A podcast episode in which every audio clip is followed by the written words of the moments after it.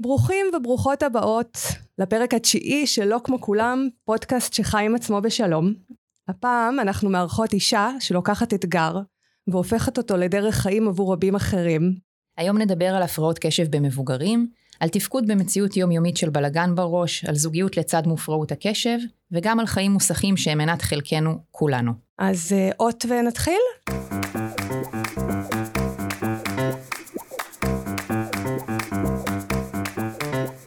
היי דנה. היי מורן. את רואה למה צריך לעבור? אתן מצחיקות אותי, כי אני והמופרעת קשב שלידי, עשינו פודקאסט כי שתינו מופרעות קשב, ואז היא התקשרה אליי, לשאול אותי משהו שאני בכלל אעזור לה, משהו על המצגת. ודיברנו וצחקנו וזה, ואז אמרתי לה, אז למה אנחנו לא מקליטות את כל הדבר הזה? כל פעם אחת מתקשרת אליי, אנחנו שעה בקיצור, אמר, עכשיו היא אמרה כן, סגרה את הטלפון והלכה לגוגל לעשות מה זה פודקאסט, אין לי מושג, פסיכולוגית תעסוקתית הכי מבוגר, הכי כאילו מקובל שיש. ואנחנו ככה יושבות עם הדפים, היא רוצה את זה מובנה, ואני אומרת לה בואי נזרום. עכשיו אין, אנחנו כאילו באטרף מזה, אני זה מעצבן אותי המובנה, ואותה מעצבן הזרימה, וכל הזמן, מה את תגידי? תגידי את הפתיחה? לא, את תגידי את הסיום. ואיך שאני מתחילה, אני עושה לה בלאגן, היא אומרת, טוב, אוקיי, ואני כל הזמן מלמדת אותה, תתגמשי, תתגמשי, יהיה בסדר, תסמכי עליי, אני אוביל את זה. וככה זה עובד. טוב, אז כמו שאתם שומעים, היום אנחנו מארחות את גלית פיטובסקי יצפן, מטפלת ומרצה על הפרעות קשב, מופרעת קשב בעצמה, ראש תחום קריאייטיב וממקימות עמותת קווים ומחשבות, העמותה הישראלית להפרעת קשב. ראש תחום קריאייטיב בעמותה. אוקיי. היי גלית. היי. היי גלית. מה העניינים? הכל טוב. איך את מגיעה לכאן הבוקר? תראי, נתת לי הרבה מספרים. לבן אדם מפרד קשב, גם קומה, גם, כמובן שעצרתי, את אמרת קומה ארבע, אז עצרתי בבניין מספר נכון. ארבע. נכון. נכון? רק גיליתי את זה תוך כדי. שש, אמרתי, אמרה משהו עם שש. אה, שש זה בעצם היה הבניין, וזה המעלית. אחר כך אמרת לי, תפני ימינה, בדלת השנייה, בשירותים, כל הזמן אנחנו הולכים לאיבוד בדברים קטנים. המון פרטים. המון פרטים. העולם מורכב מיותר מדי פרטים. המון פרטים, שגם צריך לזכור, וגם צריך לדייק כשאתה כשאתה... אבל זה היה הרבה יותר קל כשהיא אמרה הדלת עם הזכוכית? אה, אה, כן. למרות שיש שתי דלתות עם זכוכית, לא... זה לא בדיוק... אה, זה לא הוסיף, זה רק הוסיף אינפורמציה. אבל אני חושבת שמה שהופך את זה לקל עבורנו, זה שא', נותנים לנו שוב את הפרטים, ולא מתפלאים, אבל זה רשום לך, נכון זה רשום, אבל אתם צריכים להבין שגם אם זה רשום, אנחנו או קוראים את זה לא נכון, או לא שמים לב, כאילו משהו יקרה לנו תמיד בדרך. ולכן זה שקיבלנו הזמנה לחתונה עם התאריך וזה רשום לנו, חברה טובה, זה ממש סיפור שהיה, לבן אדם עם הפרעת קשב, מתקשרת בבוקר ואומרת לי, אתם בדרך? בדרך לאן? אוקיי, זה יודעת שהיא שלחה לי את ההזמנה וזה רשום לי ועדיין יש סיכוי שאני לא אגיע, ובאמת, זה שהיא התקשרה, הציל, הציל את המצב. את יודעת שאתמול הייתי עם חברה והיא סיפרה לי שהיא גם מופרעת קשב, ושהגיע יום ההרשמה ללימודים או משהו באקדמיה, היא הגיעה חודש קודם. Mm. היא הגיעה והיא אמרה, מה, איפה כולם? והיא אמרה שבאקדמיה מאוד קשה לה, מאוד עוזר לה שהחברים מתקשרים ואומרים לה, מתי יש שיעור, והיא כבר מצאה לעצמה את הכמה חברים האלה שבאמת אה, מכוונים אותה, אבל שמאוד מאוד קשה לה עם האקדמיה איך שהיא עכשיו, איך שהיא בנויה עכשיו. אני קוראת את הספר של חנוך דאום, שהוא מעולה דרך גם אגב. גם אני, הוא בתיק שלי. נכון, הוא מעולה? כן, והוא מופרע קשב. הוא כתב לי מופ... ממופרע קשב למופרעת קשב, עם הקדשה. נכון, אז כבר הגעת לקטע שהוא הולך לאסוף את הבן שלו מבית ספר? לא, אבל נראה לי שאני מכירה אותו, כי הוא קרא פעם בעיתון. זה קטע היסטרי שהוא הולך לבית ספר לאסוף את הבן שלו או הבת שלו.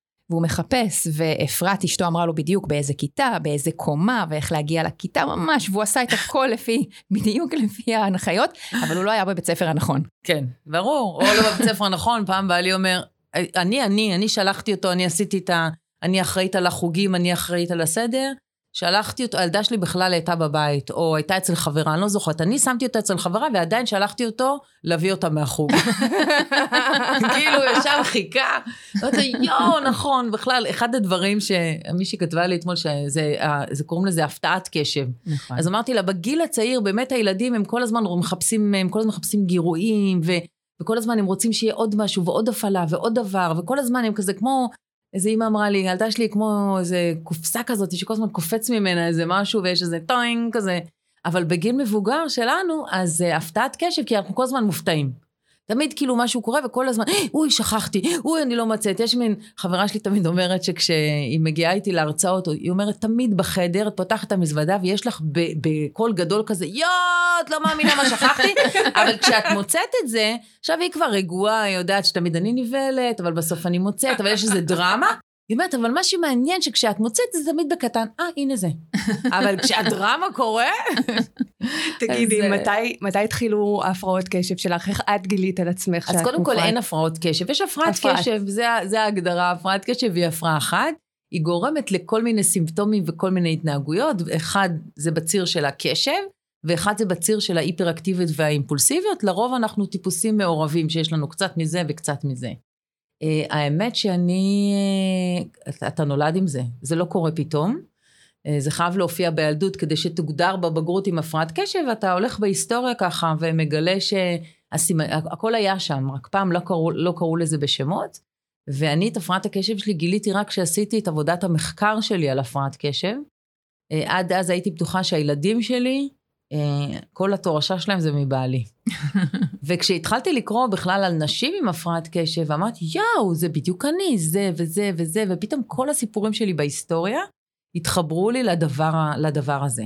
אני זוכרת שאפילו ישבתי אצל אה, ספת אה, הפסיכולוגית, וכשהיינו בהתחלה בטיפול זוגי, כשנולד לנו הילד, והיה באמת, הוא היה עם הפרעת קשב ככה מאוד אימפולסיבי והיפראקטיבי, ולא ישנו, הלכנו ככה למטפלת זוגית, ואני זוכרת שכשבעלי אה, אה, תיאר לה, השתמשנו אז בדימויים על, על, על, על איך אני בבית ואיך אני מתנהלת, אז באמת היא ייחסה את זה, נתנה איזה פירוש דינמי לחיים שהיו לי, ולמה אני מתנהגת בצורה הזאת, למה אני מאבדת, למה אני שוכחת, למה אני לא זוכרת, והיה לה מין איזה פירוש דינמי על משהו ש, שבאמת היה לי בבית, אבל זה לא קשור לזה.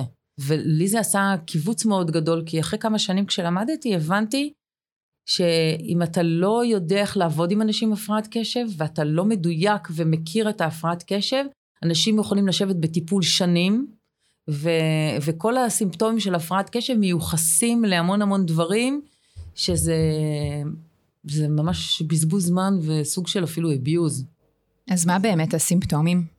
זאת אומרת, את מתארת אה, שהיית ככה וככה, איך פורטים את זה אז לפרוטות? אז אם אנחנו נפרוט את זה, אז יש אה, שני, ככה, שני מוקדים. יש את המוקד של ההיפראקטיביות והאימפולסיביות, ויש את המוקד של תפקודי קשב. אז התפקודי קשב זה אה, לא לשים לב לפרטים קטנים, או לעשות טעויות של חוסר תשומת לב, כמו...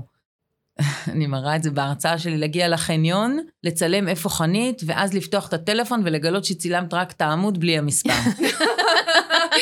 אוי, זה הולך להיות פרק מצחיק, אני כבר... נכון שזה הפרעה מצחיקה? זה באמת הפרעה מצחיקה. עד שהיא לא מצחיקה, לא. יש קטעים שהיא נורא. עד שאתה פוגע במישהו אחר. כי לא כן. לשים לב, זה נכון. לשלוח את הבן שלך לאבחון, לצבא, עם כל הדפים, חוץ מהדף האחרון ששכחת לצלם. או להגיע עם הבת שלי לבדיקות דם, כש, אה, כשכבר עשינו את הצום והכל, ולגלות שהמרפאה סגורה. כי לא ביררנו את הפרט האחרון, שזה ערב אה, יום הזיכרון או משהו כזה. אה, אז לא לשים לב לפרטים קטנים, זה אחד הדברים הכי משמעותיים והכי מפריעים לתפקוד ביום-יום. כי תחשבו שכל טופס שאנחנו מקבלים, כל דבר שאנחנו צריכים לעשות, אנחנו צריכים לרשום ביומן, אנחנו צריכים לרשום במקום הנכון ביומן, למצוא את היומן, או להיות מסונכרנים בין האפליקציות, כמעט כל היומיום שלנו מורכב מפרטים קטנים שאנחנו צריכים לשים אליהם לב. אז הטעויות האלה, הם, כשאתה ילד אז אתה טועה בין פלוס למינוס במבחן, ואז אולי קיבלת תשובה לא משהו כמו, כמו הידע שלך, אבל כשאתה מבוגר עם, עם הפרעת קשב, ואתה גם נמצא בבית וגם בעבודה, וגם מתחזק זוגיות, וגם חברות, יש המון המון פרטים שצריך לשים אליהם לב, אם לא שמת לב, אז אתה מפספס המון. שכחה, עיבוד חפצים, להתחיל משימה ולא לסיים אותה. אני קוראת לזה, אנחנו פותחים הרבה מסלולים בלי לסגור אותם. עכשיו, כל הדלתות והארונות פתוחים. אתה מתחיל לעשות משהו, ואז אתה גולש לדבר הבא, ולפעמים יש אפילו היפר פוקוס. זה לא שאנשים עם הפרעת קשב לא יכולים להקשיב. הם יכולים להקשיב ואפילו להיות מאוד מאוד מרוכזים במה שהם עושים, הקושי זה לעשות שיפט בין דבר לדבר. כי פתחת משהו ועשית משהו ואתה נשאב לתוכו, לעצור ולעבור לדבר הבא, זה מאוד מאוד קשה. דחיינות. הקושי להתחיל משימה בכלל, יש כאלה שממש חסר להם את המנוע, יש איזה מין התמרכות כזה, עד שהם יוצאים מהבית, עד שהם מחליטים מה לעשות. אה, פשוט מתארת יום בחיים שלנו בבית. שני הבנים שלי עם, עם הפרעת קשב. אני נכנסת הביתה, ואני אומרת להם, מתחיל לגרד לי בכל הגוף, כל הארונות בבית פתוחים, ברור. כל המגירות פתוחות, רצית כוס מים, בסדר, אבל מה הבעיה לסגור את כל ה... זהו, זה נקרא לסגור מסלול. ואלי אומר, כל פעם שנכנס הביתה אני בטוח שהיה גנב. והגנב באמת הגיע יום אחד, אבל הוא גילה שאצלנו יש כזה בלאגן, הוא לא לקח כלום ויצא. כשאתה עושה משימה, לעשות משימה פשוטה, כמו, כמו להכין שוקו, או לסדר את הבית, זה נשמע לאנשים שאין להם הפרעת קשב, זה, שזה משהו נורא פשוט, אבל בגלל שיש לנו קושי בתפקודים ניהוליים, זה מצריך המון המון דברים, זה מצריך תכנון. זה מצריך להישאר בקשב לאורך זמן באותו משימה שאני עושה. לנטרל את מה שקורה מסביב ולהיות ממוקד רק בדבר הזה. זה הקשב שאני צריך להיות ממוקד בעיקר ולא בטפל. אז אם תוך כדי שלקחתי את הכוס, כמו שאת אומרת, בינתיים אח שלי קרא לי, או פתאום עלה לי איזה רעיון, או קיבלתי וואטסאפ, אז אני מוסך ועובר כבר לדבר הבא. שכחתי בכלל שהייתי בלפתוח את הארון. אז המקומות האלה הם, הם, הם שניות שלא לשים לב. ואז אה, זה כבר הופך להיות על איזה שהם מין הרגלים כאלה, שזה כבר חלק מהחיים. זה נשמע לי קצת כאילו החיים הם אה, מורכבים כמו שרשרת חוליות, וכל פעם איזה חוליה נקטעת וכל החרוזים מתפזרים. משהו כזה, כן, וכאילו צריך להתחיל מההתחלה. מש, כן, להשחיל את הכל עוד פעם. כן, גם זה, זה באמת, זאת החוויה. כשעשיתי את עבודת המחקר שלי על מבוגרים אה, בתזה, אז באמת החוויה שלהם הייתה שזה משהו מאוד סיזיפי. מישהו אמר לי, אנחנו כולם רצים על ההליכון, אפרופו ריצה, אה, כולם רצים בחוץ ואני כל הזמן על ההליכון. כאילו יש איזו חוויה שאני לא, שאני לא מתקדם. אתה לא הולך לשום מקום. אתה לא הולך לשום מקום, כולם מגיעים ואתה לא מצליח להגיד הגעת ליעד. במרכיב של ההיפראקטיביות והאימפולסיביות, כשאתה ילד, אז רואים את זה יותר, את, ה, את הקושי בתנועתיות, את הקושי לשבת, לחכות בתור, לענות לפני ששואלים אותך, התפרצויות, לפעמים התפרצויות זעם. הלביליות של הרגש, להצליח, אנשים עם הפרעת קשב חווים את הרגשות בעוצמה יותר גדולה ולאורך יותר זמן. כשאתה מבוגר, אה, זה לא שההיפראקטיביות היא פשוט משנה צורה. או שאתה בוחר במקום עבודה או בסביבה שמאוד מתאימה להיפראקטיביות שלך, ואז נראה כאילו אין לך, אבל אתם תראו את האנשים האלה יושבים בישיבות, הם אלה שיקומו לעשות כל שנייה קפה, הם אלה שכבר לא יכולים לשבת, או הם אלה שינהלו, מתקתקים עם העט, הם אלה שהרבה פעמים ינהלו את הישיבה, או יחליטו שבמקום העבודה שלהם ישיבות קצרות ו, אה, ומהירות. הרבה פעמים יש איזו חוויה של ההיפראקטיביות יותר בראש. כל הזמן יש תחושה של משהו, עוד רעיון ועוד דבר, יש איזה מין חוסר מנוחה כזה, אה, שהוא מין הוויית חיים. וכמובן כשאתה מבוגר מתווספים לתסמינים של הפרעת קשב, חוץ מאיך גדלת ובאיזה בית, גם uh, הרבה פעמים עוד דברים שאם לא טופלת בהפרעת קשב ולא אובחנת, אז הרבה פעמים מתווספים לזה אגרנות וחרדות ודאגות ולפעמים OCD ולפעמים דכדוך, ואז כבר התמונה היא הרבה יותר מורכבת. זאת יש בן אדם, הפרעת קשב, איך הוא גדל, ויש איזו מין חבילה כזאת שצריך להתחיל בפינצטה. לברר. מה, מה קורה שם? אז באמת בגלל שאנחנו מדברות על מבוגרים, נגיד אנשים כמונו, 40, 50, 60 אפילו, כשאנחנו היינו ילדים, לא היה דבר כזה אבחון הפרעות קשב, הם היו או סתומים או מופרעים. נכון. או עצלנים. או עצלנים. נכון, היו יותר לקויות למידה, פעם זה נכנס בסל של לקויות למידה, וכן, הם היו אלה שרוב הזמן אה, המורה קרה להם, אבל הם לא היו בכיתה. ו... ואז אנחנו גדלים להיות אנשים מבוגרים. זאת אומרת, זה לא אנחנו, רגע, לא נכון להגיד ככה, כי אני לא. רגע, אבל יש, זה קצת סטיגמה, כי יש בנות, ש... זאת אומרת, יהיו אנשים שדווקא הפוך, למדו בבית ספר, ומאוד אתגרו את עצמם, ובייחוד בנות, הן מאוד כזה סטגלטניות, ויש תלמידות, זה... לחשוב שמבוגר עם הפרעת קשב זה מישהו שלא למד, זה קצת סטיגמה, יש המון אנשים לא, שהפוך. לא, אני לא חושבת שזה מישהו שלא למד, אני חושבת שזה, אמ, התחושה היא שאנשים באמת, עם, בעיקר עם ההפרעה ההיפראקטיבית, תויגו בגיל צעיר, נכון, באיזושהי תגית שלילית. נכון, אבל מי שאין לו היפראקטיביות הולך לאיבוד.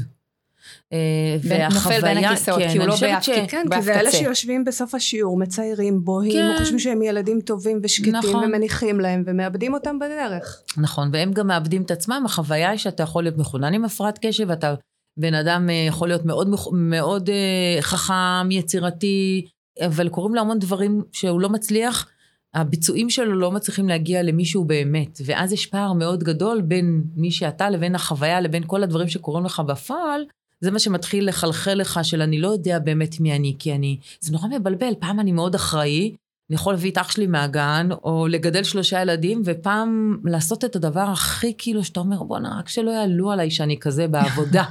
אה, ששלחתי את המייל הזה לבוס, או, או עשיתי טעות טיפשית שבגללי עכשיו כולם צריכים לשלם מחיר הפערים הם, או עשיתי כתבה מאוד טובה ולא הצלחתי בסוף להגיש אותה בזמן. ואנחנו עושים המון פיצויים ומשלמים מחירים הרבה פעמים מאוד כבדים, כי אנשים נשארים ערים כל הלילה. ודוחים דברים לרגע האחרון, מנסים להחזיק, כמו שאת אומרת, את כל החרוזים, להחזיק את הכל ביד שזה לא יתפרק, והחוויה היא בסוף שזה נורא מעייף. קשה. מתיש. את יודעת ש... מתיש, מתיש. כשלמדנו, אני את בעלי הכרתי בלימודים, ואני בן אדם, אני מפיקה בדם שלי, אם יש לי דדליין, יהיה לי טבלה מסודרת, וואי, מתי וואי. אני זה, אני, אין עבודה שהגעתי עם הלשון בחוץ. תמיד יומיים לפני אני מסיימת אותה. אין, כשהכרתי אותו, הוא היה יושב עם הפרויקט, אני הייתי הולכת לישון, דוחה, דוחה, דוחה. לילה לפני ההגשה, הוא היה מעיר אותי בארבע לפנות בוקר שאני אעזור לו לסיים. יו. כי הוא יושב על זה עד הסוף, ועם הזמן הבנו שאני יכולה לעזור לו עם היכולות ההפקתיות שלי, לתזמן ולהזכיר לו, כמו שאת אומרת, אני בלי לשים לב, גם בלי ידענו, עוד לא ידענו שהוא עם הפרעת קשב בשלב הזה, גם כן. אנחנו למדנו את זה רק בדיעבד כשהבחנו את הילדים. אז בואו נעשה סטטוס הפרעת קשב. כן. זה תורשתי? לגמרי. אם יש, אה, אם אה, אני פוגשת ילד בקליניקה עם הפרעת קשב, סביר להניח לאחד מההורים יש הפרעת קשב, לרוב הם בהכחשה. אה, לפעמים מגלים את עצמם דרך התהליך, אבל לגמרי מישהו שם עם הפרעת קשב. אצלי יש שתיים מאובחנות, mm-hmm. אחת אובחנה אחרי שלב בית הספר בכלל, בלי קשר ללימודים. אבא שלהם לא אובחן, אבל אני חושבת שאבא שלהם הוא בדיוק כמו שאת סיפרת, זה שהיה שוכח, הוא אף פעם לא יוצא מהבית עם כל מה שצריך, הוא תמיד חו... יוצא, אה, חוזר. בטח, בעלי תמיד אומר, פעם שאלתי אותו לכבוד יום אהבה, לא, לא, לא, מה אתה אוהב בי? אז הוא אמר, אה, אה, את יוצאת מהבית שבע פעמים עד שאת יוצאת באופן סופי, ככה אני יכול לראות אותך יותר. לקחנו את כל ה... כתבתי פוסט על זה, כן. כתבנו פוסט על זה, על כל הדברים שקורים לי, ובעצם כאילו איך זה דווקא עוזר לנו בתוך מערכות היחסים. אנחנו תמיד אומרים שכשבאים אליכם אורחים, בדרך כלל אתם מתחברים לאנשים עם הפרעת קשב גם כמשפחה, כי אחרת בואי, לטייל עם הפרעת קשב, משפחה עם חמישה אנשים כמונו עם הפרעת קשב, עם זוג שאין להם, זה מאוד בעייתי. אז בדרך כלל מתחברים לאנשים שהם כמונו, ובעלי תמיד אומר, כש... תמיד אומר, אנחנו לא יכולים לרחל על אף אחד מהחברים שלנו, כי תמיד דקה אחרי שהם יצאו, הם נכנסו, אוי, מה, הם שכחו את הנעל, הפקק של הבקבוק. אז תמיד תדעו לא לרחל על האורחים שלכם. כי סביר להניח שאחרי חמש דקות הם ייכנסו, כי משהו הם שכחו. ואצלכם הילדים... אה, אצלנו שלושת הילדים... אה, שלושתם... אה, כן, עם פרופילים שונים, כן. הם פרופיל, תראו, אין, אין שני אנשים עם הפרעת קשב אותו דבר. כי הפרעת קשב פוגשת בן אדם, ובן אדם גם עם אה, חוסן שונה, מקום, אה, גידול שונה. מטען שונה. מטען שונה, ובעצם, אז אנחנו רואים איך הפרעת קשב התלבשה עליו, או איך היא פוגשת אותו, אה, אבל אצלנו כולם, כן. איך לקחת את כל הדבר הזה והפכת למטפלת? זה וואו. נראה לי וואחד אתגר. האמת שאני קודם הפכתי למטפלת, ואחר כך הפכתי... אחר כך ל... גילית שאת... כן, רק בתואר שני גיליתי שיש לי הפרעת קשב, אבל כמובן שכשהילד שלי נולד אה, וכבר עבדתי בטיפול, אז כבר התחום הזה של הפרעת קשב אה, ריתק אותי, וכשבאתי לעשות התמחות כמטפלת, אז כמובן שדפקתי בדלת של היחידה אה, של איריס דוקטור, או פרופסור כבר היום, פרופסור מנור, שהיא פתחה לי את הדלת ואמרתי לה, פה אני רוצה לעשות את ההתמחות. והיא פתחה לי ככה את הדלת ראשונה, ושם בגאה התמחיתי בטיפול במבוגרים וילדים הפרעת קשב. ואיך עוברים לימודים של שני תארים. אז תראו, אנשים עם הפרעת קשב הם יכולים ללמוד, הם יכולים לעשות כל דבר, אם יש להם את האסטרטגיות הנכונות. ובאמת, אה, אני חושבת שבתואר השני, אני חושבת שבתואר השני התחלתי לקחת טיפול תרופתי. אני הבנתי שאני יכולה, יש לי רעיונות נהדרים, ואני רוצה לשבת לכתוב, ולכתוב תזה, מי שכתב תזה זה באמת פרויקט פרויקט, ואני יכולה לקום בבוקר, ונורא לרצות ולשבת, אבל אחרי ארבע דקות משהו יקרה לי ואני אקום. אה, אז אני חושבת שאז התחלתי להשתמש כבר בטיפול תרופתי, ובאמת, אה, מה שלבן אדם רגיל יכול להישאב שמונה שעות כדי לשבת לכתוב, אני לא, ו- וזה מה שמאוד עזר לי. ואני גיליתי שבשביל אה, להביא ככה חיבורים חדשים בתוך עבודת המחקר, אז אני לא צריכה טיפול תרופתי. אבל בשביל החלק שלה לארוז את זה, לסדר את זה, לארגן את זה, אני צריכה אה, טיפול תרופתי בשביל אה, שזה יקרה. אז גדי באמת שאל אותנו, אחד המאזינים, לגבי טיפול תרופתי שמתחילים רק בגיל מבוגר, האם זה דבר שהוא בכלל יעיל, האם האבחון הוא מדויק ככה שאפשר להתאים מינונים מאוד מדויקים? אז קודם כל צריך ללכת לאו פסיכיאטר או נורולוג או רופא משפחה. אני בגיל מבוגר ממליצה יותר על פסיכיאטר, אבל לא חובה, כי יש משהו בפסיכיאטר שכבר רואה באמת את המכלול, כי עוד פעם, כשמגיע בן אדם מבוגר, אז צריך לעשות הבחנה מבדלת. לפעמים כשאתה בדיכאון, או כשקרה לך משהו במשפחה, או עברת איזה אירוע גירושים, איזה תנודתיות, משהו קרה, תפקודי הקשב שלך יורדים, וזה לא קשור להפרעת הקשב, כי תפקודי הקשב, קשב הוא תפקוד ספציפי והוא רגיש, אם אתה קצת בדיכאון, הוא, הוא יורד, אם קרה לך איזה אירוע, אם עברת איזה טראומה, אנחנו מאוד רגישים בתפקודי הקשב שלנו. המון סימפטומים של הפרעת קשב, הם יכולים להיראות כהפרעת קשב, אבל לגמרי תיקחו סימפטומים של פוסט-טראומה, זה לגמרי יכול להיראות אותו דבר. החוויה הזאת שאתה לא יכול לשמוע דברים, או החודרנות הזאת. ולכן צריך מישהו שהוא עם עין מקצוע, מקצועית, שיש לו קליניקה טובה, שיודע באמת לתת את הדיאגנוזה הנכונה. אחרי שעוברים את השלב של הדיאגנוזה הנכונה, יש מסלול של אה, התאמה תרופתית, כי באמת זה גם לא טיפול קסם. היום ידוע שרק טיפול תרופתי לבד לא עוזר, הרבה פעמים אנשים חושבים, טוב, אני אקח טיפול תרופתי והכל ישתנה. לא. אתה צריך המון המון אסטרטגיות וסביבה מתאימה אה, כדי שהשילוב ביניהם באמת יעבוד. את השתמשת לא אחת במילה אסטרטגיות, גם mm-hmm. בלימודים, גם נכון. בכלל בחיים עצמם. בואי תספרי לנו רגע, מה זה אומר אסטרטגיה? אז אני חושבת שהדבר הראשון, קודם כל, שלפני האסטרטגיה, אני חושבת שהדבר הראשון, וגם מחקרים מראים את זה, שמאוד עוזרים בגיל מבוגר, זה קודם כל על להבין מה זה. מה זה הפרעת הקשב שלי? איך היא פוגשת אותי? מי, מה היא? יש איזה שלב, הרבה פעמים שמדלגים מעליו, אבל הוא שלב מאוד הכרחי של לראות...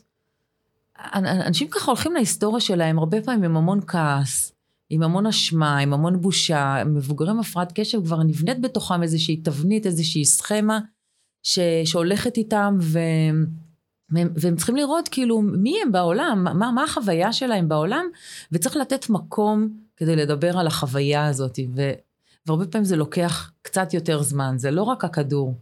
אלא רגע, איפה היו ההורים שלא ראו, או אה, המון אשמה על בית ספר, או הרבה פעמים אשמה עליי, על זה שאני עושה דברים בצורה אחרת, ותמיד חשבתי שיכולתי לעשות את זה בצורה, או השוויתי את עצמי לאחרים, אז יש שם המון ניסיון גם להיות מישהו שאתה לא כל השנים, ולא להבין למה, למה זה לא מצליח לך. זה בעצם איזשהו סיפור שאתה כבר מספר לעצמך, אתה כבר יודע עליו, ועכשיו צריך לפרק אותו כן, לגורמים ולבנות נכון. את הסיפור מחדש נכון, בעצם. נכון, לגמרי. אז אסטרטגיות איפה נכנסות? אז קודם כל, אז, אז האסטרטגיה הראשונה היא קודם כל להבין, אוקיי, יש לי הפרעת קשב, ועכשיו, מה, מהי ההפרעה, ומה הדברים שבהם אני נתקל, מה, מה הדברים שמפריעים לי בחיים. עכשיו, כשמגיע מבוגר, הרבה פעמים הוא פיתח המון דברים כבר. אני קוראת לזה, הוא המציא המצאות לאורך השנים שיעזרו לו. מישהו יכול להגיד, אני כש... כשלא הבנתי או לא שמעתי, אז לא הייתי שואל עוד פעם, והייתי מתחרבש עם עצמי. היום אני יודע שאני יכול לעצור ולהגיד, רגע, פספסתי את מה שאמרת, אתה יכול להגיד לי? פעם התביישתי במקום העבודה לבקש עזרה, או להגיד אפילו לקולגו שלי, לקולגה שלי, שכשהיא רואה אותי בפינת אוכל, שתסחוב אותי חזרה לשולחן. היום אני יכול להגיד, אני צריך את זה. אז האסטרטגיה היא קודם כל להבין מה המקומות שבהם אני עושה דברים אחרת, ואני משלם על זה מחיר. ולהבין איפה המקומות שבהם אני נופל, איפה המקומות שבהם אני משלם מחיר, איפה המקומות שבהם אני כל הזמן מסתובב סביב עצמי וזה נורא כבר מעייף, ובמקום להתלונן, אני עוצר ואני אומר, אוקיי, אז האסטרטגיה להגיד, איך אני, מה המקומות שמטריפים אותי, מה המקומות שבהם אה, כועסים עליי כל הזמן, מה המקומות שבהם אני משלם מחיר, ואז אני אגלה שאני צריך שם עוד משהו. והעוד משהו זה הרבה פעמים לא לפתוח ספר ולהגיד, טוב, אה, תפתח יומן ותכתוב ביומן בדיוק, אה, או תעשה רשימות. לא. או אם אנחנו מדברים על אימונים, אז תקום בבוקר בשבע בבוקר או בשש, תשים לך שעון מעורר, ואם החלטת, אז uh, הכל תלוי איך... אז זה יקרה. אז זה יקרה. כי תמיד אנשים אומרים, אם אתה רוצה, זה יקרה, הכל עניין של רצון. פחות. וזה זה בדיוק, לא, אבל, אבל הקונספציה זה, כאילו גם מלמדים אותנו תמיד, אתה יכול, אתה יכול, אתה יודע, זה כמו תזונה. אם את רק רוצה, את יכולה, לא, אני לא יכולה, אני לא יכולה, כי אם אני עם הפרעת קשב, ומישהו שאל אותי באמת על תזונה, אז כשאני אה, לא מחוברת אפילו למה אני מרגישה, ואני לא אוכלת כי אני לא שמה לב, אני לא שמה את הלב שלי במקום בו אני נמצאת, כי אני עושה 80 דברים בו זמנית, ואז על השי שאני אראה עוגה, אז זה לא רק עניין של רצון, זה עניין שאין לי את המיומנות לעצור, לבדוק מה קורה לי בפנים, להגיד את הרצון שלי, אה, לראות אם יש עוד אופציה. אולי בכלל אני גם לא הכנתי מראש, כי אני לא מאלה שבבוקר יכולה לחשוב על מה אני אוכל בצהריים, וגם אם אני מאלה שהכנתי מראש, אז לא עשיתי קניות בסופר, כי אני עם הפרעת קשב. זאת אומרת, זה לא עניין של רצון. אפילו לא לשמור על תזונה או לצאת לרוץ, זה עניין של אוסף של אסטרטגיות, וזה משהו שאתה לא לומד אותם בבית ספר, אתה צריך להבין, אוקיי, הנה אני נופל פה שוב ושוב ושוב, ועכשיו אני צריך לראות מה יכול לעזור לי להגיע, לא עם הלשון בחוץ, לדדליין, למרות שנדמה לי שזה השעות הכי פרודוקטיביות שלי. הרבה פעמים הם באים אליי ואומרים לי, מה, אבל אני עושה את זה הכי טוב ברגע האחרון. נכון, סבבה, אם זה הולך לך מצוין, אבל בוא נבדוק אם אתה משלם על זה מחיר, אבל אם המחיר שאתה משלם על זה שאתה לא ישן, או אתה סוחב שעות בעבודה, יש אנשים שלוקחים את העבודה אליהם הביתה, עובדים פי שתיים.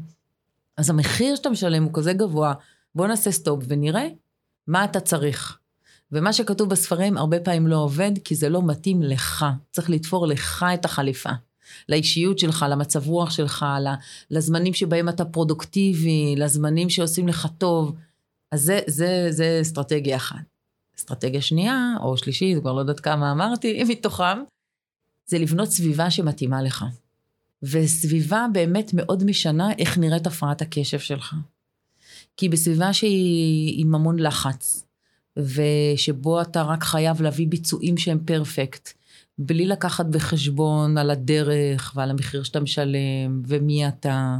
סביבה שמאשימה אותך ומבקרת אותך ומנסה כל הזמן לנהל אותך ולשנות את איך שאתה עושה דברים, היא סביבה שמקטינה אותך, גורמת לך להרגיש המון אשמה, המון בושה, ואתה מבזבז שנים אנרגיה בלהסתיר את מי שאתה באמת, כי החוויה שלך שמי שאתה באמת זה לא מספיק. וזה משהו שהוא, אפילו הרבה פעמים אנחנו עושים את זה ב, בלי לדעת. כאילו זה הופך להיות איזו חוויה פנימית שמה שאנחנו עושים זה לא מספיק טוב. נראה לי שזה מקום נורא טוב להתייחס לשאלה שהעלית קודם על אה, מקום עבודה שמישהי שאלה אותך. Mm-hmm. שהחוויה היא שאת נכנסת למקום שכולם מסוגלים לעמוד בסטנדרטים, בציפיות וכולי. נדמה לך שכולם. כן, במרכאות אני עושה לא רואים. כן. ו... אז ואת את... מגיעה עם הפרעת קשב, נכון. ואת לא כמו כולם נכון. בתחושה שלך, ולא פייר שמבקשים ממך לעמוד בזה. אז, אז תראו, קודם כל אנחנו צריכים להתאים את עצמנו גם לסביבה. אז יש דברים שאנחנו לא, לא מנותקים. מבוגר, הדרישות שלו, בגלל זה הפרעת קשב בגיל מבוגר היא הרבה פעמים הרבה יותר קשה, כי לילד הסביבה שלו מאורגנת, יש לו בית, חוגים, בית ספר, האמא מארגנת לו. הוא רק צריך להתמודד. הקלות בבית הספר, זאת אומרת כל מיני... התאמות קוראים לזה היום. אתה גם כן, יותר נכון. סלחנית, כי אתה אומר, הוא ילד, הוא לומד. בדיוק, זה חמוד, עוד יגדל, אבל הדרישות מאוד משתנות כשאתה גדל, והופכות להיות הרבה יותר מורכבות. אה, וזה גם בית, גם להחזיק, אה, לתחזק זוגיות, וגם אה, מערך כלכלי, וגם, זה הופך להיות הרבה יותר מורכב והרבה יותר ככה בטנס. אבל יש מה לעשות עם העבודה. ואחד הדברים שאני עובדת עם מטופלים זה קודם כל, שלהם, החוויה שלהם עם עצמם, מי הם? מה החוזקות שלהם? אנחנו לא באים רק עם הפרעת קשב שלנו נכון. לעבודה. אנשים עם הפרעת קשב, יש להם חוזקות מדהימות, כמו לכל בן אדם. רק הרבה פעמים או שהן מסתתרות, או שהמשקל הולך בלנסות לתקן את מה שאני לא.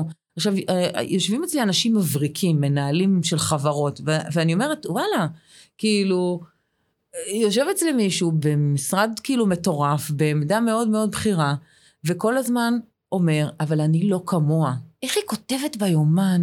איך, איך כל אצלה יש לה וי על כל משימה שהיא עושה? ואני, אני, אני כל שנייה בפינת קפה, אני לוקח את העבודה הביתה. והוא מאוד מאוד בייסורים, כי הוא מנסה להיות כל הזמן כמוה, כמו הבוסית אחר. שלו, או כמו הקולגה שלו. וכשאני שואלת אותו, אבל מה, מה כן בך? מה הדברים שבגללם לקחו אותך לעבודה? מה, מה, מה החוזקות שלך בעבודה? אנשים כמעט לא מייחסים לזה חשיבות, ואז פתאום פותחים איזה מפה ואומרים, וואו, רגע, אז אני טוב בזה ואני יכול לעשות את זה. בטח לקחו אותי, אני נורא רוצה לחבר אותם. ליופי שלהם, לזה שהם יתחילו לאהוב את מי שהם. זה נכון שהם מפריעים להם דברים, או, או הסביבה לא מותאמת אליהם, אבל אם הם יכולים להביא את החוזקות שלהם לעבודה, ולהיות עם ראש מורם, אז אחר כך זה הרבה יותר פשוט להגיד, אבל אתה יכול להראות לי איך אתה עושה את זה, או אתה יכול להזכיר לי, או חשוב לי ש...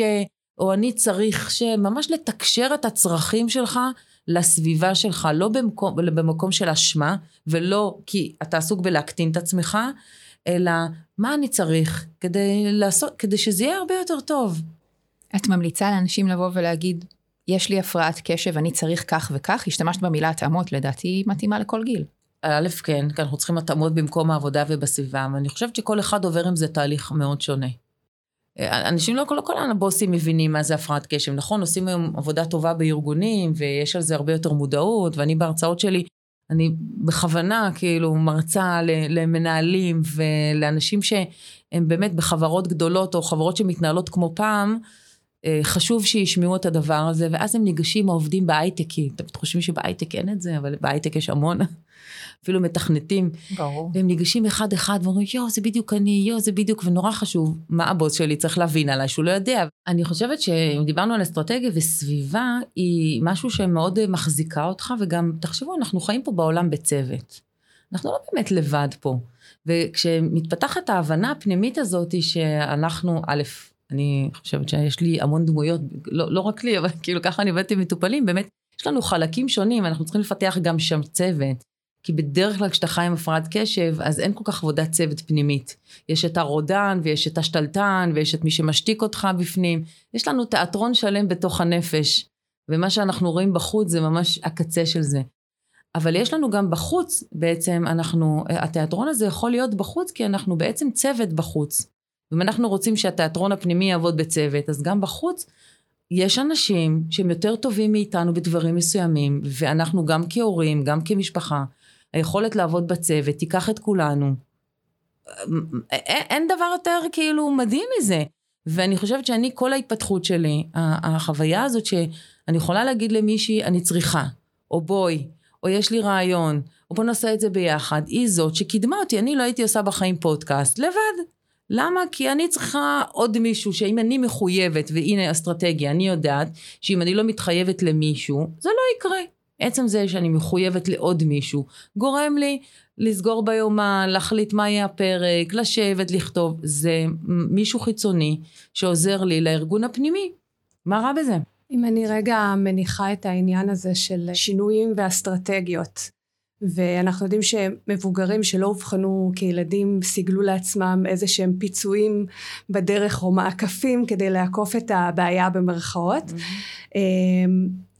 את חושבת שזה אומר שצריך, אה, שכדאי להשאיר את הפיצוי או לדכא אותו או לשנות אותו? מה זה אומר עכשיו? אני יודעת שעכשיו אני מאובחנת, לא ידעתי קודם, אבל בניתי לעצמי את המעקפים האלה, mm-hmm. מה אני עושה עכשיו? העניין למה הלכת לאבחון. אם הלכת לאבחון כי משהו מפריע לך, אז סביר להניח שחלק מהמעקפים או דברים שעשית לא באמת עובדים. אחרת לא הייתי הולכת לאבחן את עצמך, כי זה לא היה מפריע. זאת אומרת, אנשים הולכים לאבחן הפרעת קשב כי משהו בין מפריע להם, יש איזה פער בין איך שהם יכולים להיות, או, או היכולות שלהם, לבין מה שקורה להם בפועל. ואז חלק מהדברים, באמת הם אומרים, וואלה, זה חשבתי שזה מעולה, אבל אני מגלה שזה מחיר מאוד מאוד גבוה לשלם, ואני לא רוצה לשלם את המחיר הזה. ולכן, באמת, אנחנו בודקים כל דבר לגופו. כל אחד עם המערך הזה שהוא פיתח, וגם תראו, אנחנו לא חיים לבד, אנחנו חיים במשפחה. אז יכול להיות שעד היום זה עבד לך, שהשארת את הכלים יומיים בכיור. אבל אם התחתנת עם בעל שהוא פדנטי, כן, שזה לא הסיפור שלי, אבל אם התחתנת, למזלי, אם התחתנת עם בעל שהוא פדנטי, ואיך שהוא מגיע מהעבודה, הדבר הראשון זה שהוא מעיר לך, אה, אז כבר מתחיל להיות, אה, אוקיי, אז משהו שלך זה כבר לא מפריע, לא זה כבר מפריע, מתחיל להיות פה כבר בלאגן. או אתה אבא שמגיע מהעבודה ואתה צריך שקט, והבית הוא לא בית שקט. עושים כל הזמן רעש, אנשים עם הפרעת קשב, הם מכונה ליצור קולות ורעשים, אבל נורא מפריע להם רעש. אז אז הוא מגיע ואומר, אני צריך רק לשבת 20 אה, דקות ושאף אחד לא ידבר איתי. לא דיברנו על אסטרטגיה מאוד מאוד חשובה, אני לא קוראת לזה אסטרטגיה, אני קוראת לזה יותר ככה מציאות והמצאות שאנחנו מוצאים לאורך הדרך. אבל יש משהו בסביבה, לא רק בסביבה, אלא אני קוראת לזה עיניים טובות, שלי כלפי עצמי ושל הסביבה כלפיי. וכמו שדיברנו בהתחלה, השימוש, היכולת ל- ל- ל- להשתמש בהומור, שהומור מכיל בעצמו המון גמישות של מחשבה, והמון קבלה עצמית. וקבלה עצמית, אנשים נוהגים לבלבל אותה עם ויתור. טוב, יאללה, אז קרה. ככה אני, זה מה שיש. ככה אני, זה מה שיש, או אם אני אוותר לו, אז, אז הוא תמיד יוותר, או תמיד זה יישאר ככה, או הוא לא ילמד מזה, אבל החוויה היא בדיוק הפוכה. החוויה היא שאתה, אני זוכרת את עצמי בתור ילדה, מגיע, מגיעה כמדריכה כבר למחנה בצופים, ושוכחת השק שינה, ויכולה להרים את הטלפון ולהגיד לאבא, שכחתי את השק שינה, והוא ייכנס לאוטו, ויביא לי את השק שינה. בלי יותר מדי לשאול למה וכמה ואיך זה עוד פעם קרה לך, זה מין חוויה מכוננת של החיים שלהם, איזו קבלה עמוקה. זה לא משנה, אני אלמד אסטרטגיות איך לא לאבד, אבל עם הפרעת קשב משהו תמיד יקרה לי. אז יש בזה איזשהו משהו שמנחם שלפחות העיניים ש, שאתה גודל עם איזשהו קול של, של קבלה באמת אמיתית. עם יכולת באמת לשים את היד ולהגיד, מה את צריכה? בלי, בלי, בלי לשפוט לרגע את זה שהלכת לאיבוד או התבלבלת, או להגיד את לא אחראית או שכחת. כי אני מסתכלת היום על, על הורים ואני אומרת, מה, מה, מה חשוב? מה אתם רוצים שכאילו, שהילד יגדל? ואנחנו רוצים שהילד יגדל עם היכולת לזהות מי הוא, ש, שיענו לצורך הפנימי שלו, אבל שהוא יאהב את כל החלקים האלה בתוכו. ועם הפרעת קשב אתה יכול, אם אתה לומד לאהוב אותה, או אפילו לא לאהוב אותה, אבל למסגר אותה, או, או לעשות איתה עבודה, אתה יכול לעשות הכל, כאילו, השמיים הם באמת הגבול. אבל, אבל צריך את העיניים הטובות. צריך את הסביבה, ובייחוד בזוגיות ובמשפחה. אנחנו צריכים להיות אחד בשביל השני.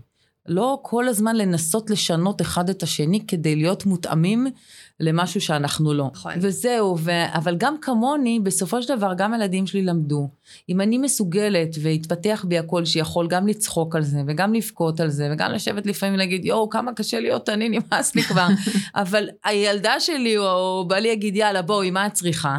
אז עברנו שנייה את הקלקול, והנה, אפשר לעשות עם זה משהו אחר. אנחנו לא תקועים בזה שעות, ולא... מריבות על דברים שזה לא יעזור, זה לא יעזור כמה נדבר. בואי נדבר רגע באמת, את מדברת על הפרעת קשב בזוגיות. ביחסים. כשאת עם הפרעת קשב, מה קורה, או איך בן זוג, אני יודעת שבן הזוג שלי הוא עם הפרעת קשב, ואני באיזשהו שלב הבנתי שמה שהוא עושה הוא לא קשור אליי. זה כן. לא דווקא לי. זה משהו שהוא שלו, זה בעדו. ואם אני אשחרר דברים שאולי חשובים לי ויקדם אותנו, כמו שאמרת, בהומור, בקבלה, אבל איך מתמודדים באמת בני זוג שחיים עם, עם בני זוג עם הפרעת קשב? קודם כל מאוד קשה להם, בא להם לתלוש שערות. באמת, הם, הם, הם, הם נכנסים אליי הרבה פעמים מותשים, הם אומרים, די, אי אפשר, אי אפשר, אמרה לי איזה אחת, אי אפשר לחיות איתכם ככה. אמרתי, מה זה איתכם? את לא מכירה אותי, ואני התחתנתי אני לא חיה איתך. לא, לא, את והוא זה אותו דבר. אני אומרת לה, למה? היא אומרת, תראי, באתי לצאת מהבית, אני לא מוצאת את המפתח, אני, אני, אני, אה, הבעל שלי כבר מחכה באוטו, הוא לקח גם את המפתח שלה וגם את, ש, את שלו. עכשיו, this is the story of my life, כן? אני פעם בא לי, הפריע לי באמצע עבודה, כי הוא לא יכול לצאת מהבית להופעה, כי לקחתי גם את המפתח שלו. עניין מפתח זה בכלל אישיו בבת שפרת קשב. חבר'ה, שנים לבזבז על איפה המפתח, קודן, רק עם מספרים. מפתחות זה עניין לא טוב לאנשים הפרעת קשב. אה, מה שאלת? שכחתי מה שאלת. שאלתי על איך בני זוג בלי הפרעה. אז קודם כל הם תולשים את השיער, כי באמת, לאט לאט עם השנים הם מרגישים שהם כמו האימא, שיש להם עוד ילד בבית, וזה מעצבן אותם. הוא שכח, הוא איבד, הוא לא קנה את החלב לקורנפלקס שהוא הבטיח, הוא הלך לסופר, הוא לא הביא את הדבר הזה. הכספים, אה, החוויה באמת הרבה פעמים שאם לא השכלת מהר לשים לב לדבר הזה, שעם כל הרצון הטוב, הוא לא יודע שהגיע עכשיו אה, הדוח של המע"מ, או... דוח חנייה, או... חשבונות. חשבונות, יותר דוחות חנייה, יש התנהלות כלכלית על הפנים. עכשיו, אם אתה לא תופס את זה בזמן, ואתה מבין שזה לא תחום החוזק שלו, ויש איזו ציפייה שזה התפקיד שלו או שלה, והוא אמור לקחת את זה עליו, בלי שהוא בכלל בחר בזה. בלי להבין שאני יכול לערב בזה איש מקצוע, או לקחת מישהו שיעשה את זה במקום אפילו שנינו, אז זה לבזבז חיים שלמים בהאשמות. אז מערכת היחסים הופכת להיות הרבה פעמים של הורה ועוד ילד שצריך לנהל אותו, ואז הילד מרגיש כל הזמן, שזה הבן זוג, כן? ננזף. שהוא לא מספיק, מרגיש ננזף, מתחיל להסתגר בעצמו, שלא באמת מעריכים אותו. הוא כל הזמן מחפש או לברוח מהבית, או להסתיר את כל הדברים שלו. המצב רוח מאוד מאוד משתנה, יש דינמיקה, מתחילה דינמיקה שלישית, ובאמת הרבה זוגות, אה, יותר זוגות עם הפרעת קשב מתגרשים.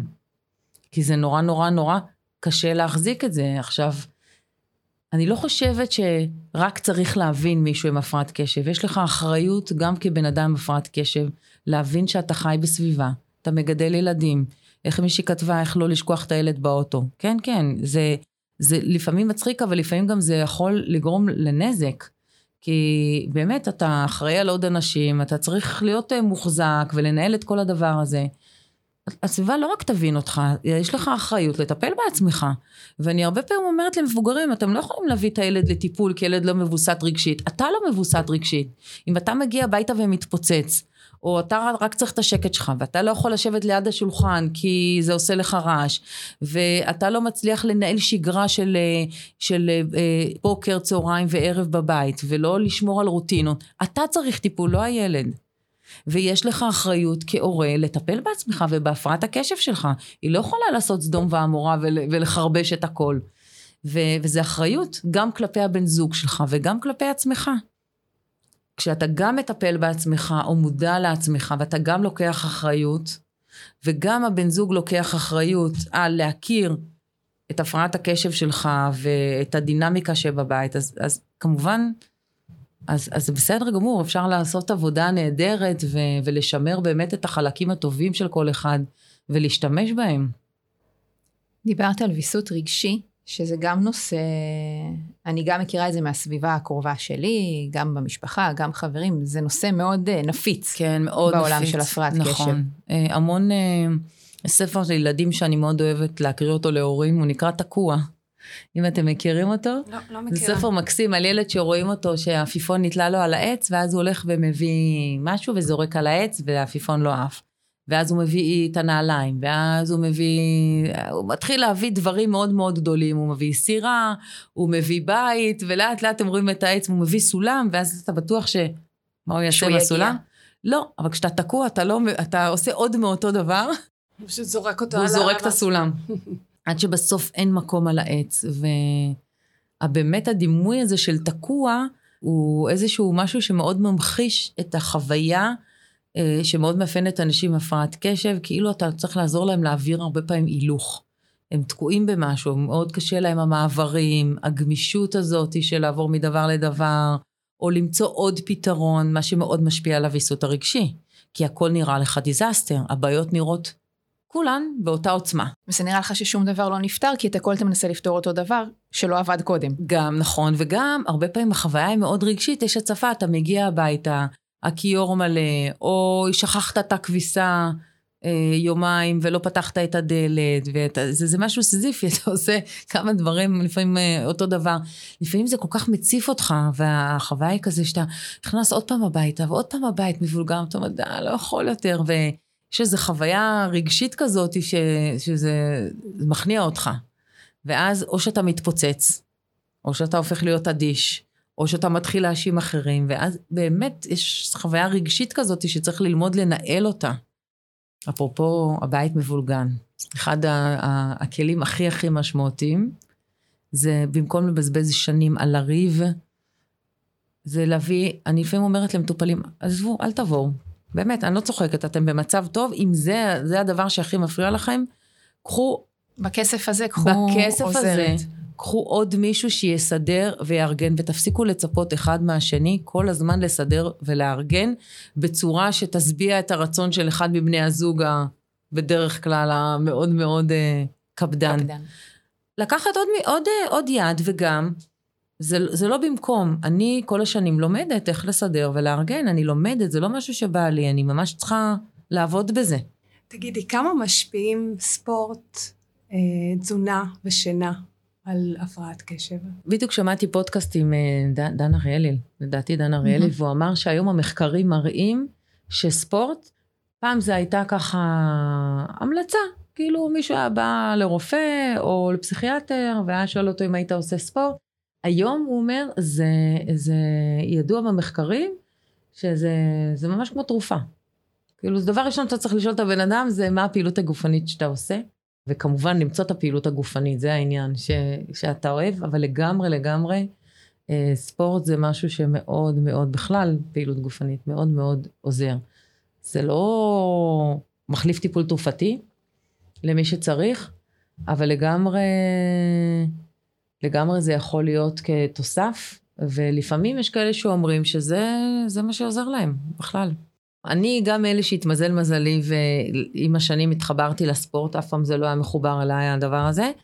אה, ואני יכולה להגיד שיש המון אנשים שהם נורא רוצים, אבל עוד פעם זה נופל על איך אני אמצא את הדרך לעשות את מה שאני רוצה, כי זה לא מספיק לרצות. אבל כשהוא כבר מוצא, צריך למצוא משהו שפותח את הלב, שעושה ברק בעיניים, ולפעמים זה לא ספורט, לפעמים זה יהיה ספורט, ולפעמים זה יהיה תנועה שהיא יותר מדיטטיבית, ולפעמים אה, אני גם סורגת, נוסף לזה שאני רצה, זאת אומרת, כל אחד יכול למצוא את הדבר הזה שעושה לו את ה... את הוואו. ותזונה ושינה? שינה, לאנשים עם הפרעת קשב יש קשיים בשינה. זה מאוד משפיע על השינה, הרבה פעמים הופכים את היום ואת הלילה, הם לא נרדמים. יש, צריך ללמוד התנהלות שינה, ולפעמים גם משתמשים ב... ככה עושים אה, אה, טיפול התנהגותי לשינה. כשמצליחים להפנים הרגלי שינה טובים, זה יכול לשפר את התפקוד היומי? כן, מאוד. אבל צריך לראות באמת, לפעמים השעות הפרודוקטיביות של בן אדם הם כן בלילה, אז הוא סוחב יותר את הלילה. אה, אבל זה נורא תלוי בדרישות, זאת אומרת, אם הוא צריך לקום בבוקר מוקדם, אלא אם כן הוא סיגל עבוד, עבודה שהוא הוא או בת הזוג או בן הזוג הסכימו, ש... או מאפשרים לזה שהוא יקום יותר מאוחר, אז הוא יכול לעבוד יותר בשעות של הלילה, אבל אין ספק ששינה היא מרכיב מאוד אה, משמעותי. חשוב לשים לב, לי זה מאוד עזר כשבעלי לא היה ישן בלילה. כי כשילדים היו קטנים, באמת, הוא הלך לישון בארבע, זה היה, היה את המשמרת שלו. לישון. כן, ואני הייתי אחראית בוקר, אז זה לא הפריע לנו. הוא מופרע קשב? הוא גם מופרע קשב, אבל הוא עובד בלילות. הוא היה כן. הולך להופעות, אז, אז זה לא הפריע לאורח חיים שלנו. הפוך, זה דווקא לי, לי מאוד עזר. אני בן אדם של בוקר, הוא בן אדם של לילה. אני לא יכולה לשנות לו את הרגלי השינה. Mm-hmm. הוא במהות שלו בן אדם שמתפקד טוב בלילה, ובבוקר הוא לפני עשר, אין עם מי לדבר. אבל הוא ישן מספיק שעות, אם כך בבוקר. כן, בדיוק. אז פשוט עשינו רק, הוא עשה רק איזשהו כוונון מחדש ושינוי, ובאמת אה, לי זה לא הפריע, כי אני בשש כבר באורות, מה שנקרא. אה, לגבי תזונה, אני פחות, אה, פחות מאמינה בכל הטיפול ה... בלשנות תזונה. תזונה בכלל ידוע שיכולה להשפיע על כל אחד בצורה מסוימת. אני בן אדם של מתוק, כל החיים אהבתי מתוק וסוכר, וזה משהו גנטי, גם הילדים שלי ככה. אני יכולה להגיד שהיו תקופות שניסיתי עם הבן שלי, זה לא ממש, לא, לא, לא, לא הרגיע לו את ההיפראקטיביות והאימפולסיביות, המניעה של הסוכר. אז אני לא אומרת שצריך להלעיט בסוכר, אבל בסופו של דבר, לאכול את מה שאתה אוהב, ובמידה. תגידי, אז דיברת על זה שאימצת את הספורט לחיים שלך, ואת יודעת, אני רצה מרחקים ארוכים, ודיברנו על המרתון, ואני תוהה איך מתארגנים על משימה כל כך גדולה ורחוקה כמו מרתון עם הפרעת קשב. אני, כשאני מדברת על המרתון, אני אומרת שהשאלה הזאת בדיוק מתאימה לכמו איך קוראים ספר עם הפרעת קשב, או כל משימה ארוכה שצריך לעשות. וזה בדיוק אותן אסטרטגיות. אני גיליתי מה יכול לעזור לי. אני בן אדם חברתי, גיליתי שאני צריכה קבוצה, קודם כל. אני לא רצה לבד, אני אוהבת לדבר תוך כדי. אה, אני מחלקת לי אפילו בראש את זמן הריצה, למה אני אעשה בכל מקטע. נגיד okay. אוקיי. בשלב הראשון, נגיד בריצות ארוכות, הייתי מדברת. אחר כך הייתי עושה בשלב השני, זה כשעשיתי הכנה למרתון, כן? וזה זה סתם על מה אני קורא לי בריצה, אחר כך אני אספר איך להתארגן למרתון. בשלב השני הייתי עושה, לא את לוח הכפל כי זה היה קשה, הייתי סופרת בראש 2, 4, 6, 8, 10, 12, בדילוגים של 2. אחר כך היה שלב שהכנתי את המוזיקה, זה כאילו היה הפתעה, החלק הזה בשבילי. וככה הייתי מעבירה, קודם כל להעביר את הזמן בריצה, זה, זה ארוך כשאתה כן. מתאמן למרתון. אז זה ככה מה הייתי עושה, הייתי מחלקת את זה. לפרוסות, פרוסות, פרוסות, וכל פעם היה לי איזה מין הפתעה שמחכה לי. אה, אנשים הפרעת קשב צריכים להביא את האחר כך לעכשיו. כשאני רואה את זה מולי, אה, מה אני עושה עכשיו, אז זה הרבה יותר ברור ואני מכוונת לדבר הזה. אני לא מתעסקת במה, במה, במה יהיה אחר כך, אלא מה אני צריכה לעשות עכשיו. זה עושה איזה חוויה שזה, שזה קצר ונגמר. במנות קטנות. מנות קטנות. זה, הנה, את המנה הזאת אני יכולה לשתות. אני אפילו בחשיבה על מרתון, זה לא משהו שיכולתי לחשוב עליו. אה, גם אה, ההכנה למרתון, בכלל, זה, זה משהו שאתה לא יכול, אתה יכול לדמיין עשרה קילומטרים, אתה יכול לדמיין עוד עשר, כאילו אתה לא יכול לחשוב 42.2 זה משהו, משהו מטורף. אז המנות הקטנות האלה אה, מאוד מאוד מאוד עזרו לי. תבנית. זאת אומרת, אני כדי להצליח לעשות מרתון, בניתי איזושהי תבנית קבועה שפשוט הייתי ככה כמה לתוכה. כמה אימונים בשבוע, זה משהו קבוע, אותו שעה, אותו יום, אז אין, אין, אין התעסקות. אה, ואז אני פשוט... איך מצליחים אבל לעמוד בזה? כי אמרת, אפשר לעשות תוכניות, אבל אז הקילומטראז' אה, הוא גדל משבוע לשבוע כשמתאמנים למרתון, אז יש לך את התוכנית לעשרה קילומטר. אבל אני גם... לא לבד בתוכנית הזאת, אני מחויבת לאנשים. אני, אם הייתי צריכה לעשות את זה לבד, כנראה שזה לא היה קורה, כי הייתי מוותרת לעצמי. עוד פעם, אמרתי שמה שעובד בשבילי זה להתחייב בשביל מישהו אחר. אם אני קבעתי עם חברות שלי בארבע בבוקר לקום לרוץ, אז אני לא אתן להם לחכות. יש לי אחריות. אז אני אקום, אני אקום לרוץ. אה, יש משהו בתכנון, בהתלהבות, עשינו את זה גם בשביל חברה שלי, זה גם, זה היה מתוך אימפולסיביות, ההתחייבות למרתון. אה, כמובן. כמובן, אני בכלל לא, לא רציתי לעשות מרתון, אני לא בן אדם שרץ, אני פשוט, אה, ציל, המאמנת צילמה אותי בטעות יום לפני שהתחילה טיפול כימותרפי, שאמרתי לה, את ואני, אחרי שאת מסיימת את כל הטיפולים, הולכים לעשות מרתון, ניתן לנו מדבקה. מה שנקרא מאני טיים הגיע. עכשיו, אני לא, באמת רק רציתי לעודד אותה לפני הכימותרפיה, לא באמת דמיינתי שזה מה שיקרה, והיא גם תרצה, ו... אבל מה לעשות, היא סיימה, ופתאום היא הציבה לעצמה אתגר, אז אמרנו, אופס, אבל אני לא... אני בשיעורי ספורט, אני הוצאתי מכתב, וגם זייפתי מכתב כדי לא לעשות בגרות בספורט, מה אני וזה. אבל התחייבתי, ואני יצור חברתי, אז... אה, אז זה מה שמאוד עזר לי. אני גיליתי למשל, שהיו ימים שנכון, אתה מכוון שעון ואתה נורא רוצה ואתה לא קם, וזה נורא סקרן אותי. אמרתי, למה יש ימים שאני קמה בהתלהבות ויש ימים שזה לא... ואני גיליתי שאני לא אשמע את השעון, את רואה, זה גילוי פנימי כזה, שאני לא אשמע את השעון, אם בלילה, לפני השינה הייתה לי מחשבה של למה אני עושה את זה, זה לא בשבילי. או מחר קר. אם היה לי מחשבות של ויתור, ומחשבות שמערערות על עצמי, בבוקר לא הייתי שומעת השעון. ואז הבנתי שהמחשבות שלי, הם, הם, אני חייבת להיות חזקה במחשבות. המרתון בכלל גילה לי, אני חושבת שזו ההתנסות הכי הכי חשובה ומשמעותית שהייתה לי בחיים, כי אני הבנתי שאתה יכול אה, לדמיין מלא או לחשוב מלא דברים בחיים שלך, אבל תכלס אם אתה לא עושה ואתה לא מתקדם בצעדים, בעשייה, אתה לא יכול ללמוד על עצמך כמעט כלום. כי בדמיון הכל נראה סבבה, אבל כשאתה מתחיל לעשות, אתה מגלה מי אתה בתוך העשייה הזאת, ואז אתה יכול למצוא מה יכול לעזור לך. כי אני גיליתי שאני יכולה לרוץ תשעה קילומטר נהדרים, בקילומטר העשירי, שם אני מוותרת לעצמי. יש לי איזה באג כזה, אני ככה, אני אעשה עבודה נהדרת, משהו בסוף בביבליוגרפיה, לא בא לי כבר לעשות את זה, אני, זה משעמם אותי, זה מעיף אותי, מיציתי. עכשיו, כאילו, אתה אומר, בן אדם נורמלי בקילומטר האחרון, נותן רייס, נכון? מה, מה קורה לי? עכשיו, אני באתי מעמדה סקרנית, וזו עמדה נורא נורא חשובה בתוך טיפול גם. מה קורה לי שם ברגע האחרון שאני רוצה לוותר? וכל פעם המאבק שלי היה בקילומטר האחרון, וזה עבודה. ואני היום, הדבר הזה, אני רואה אותו כמעט בכל דבר שאני עושה.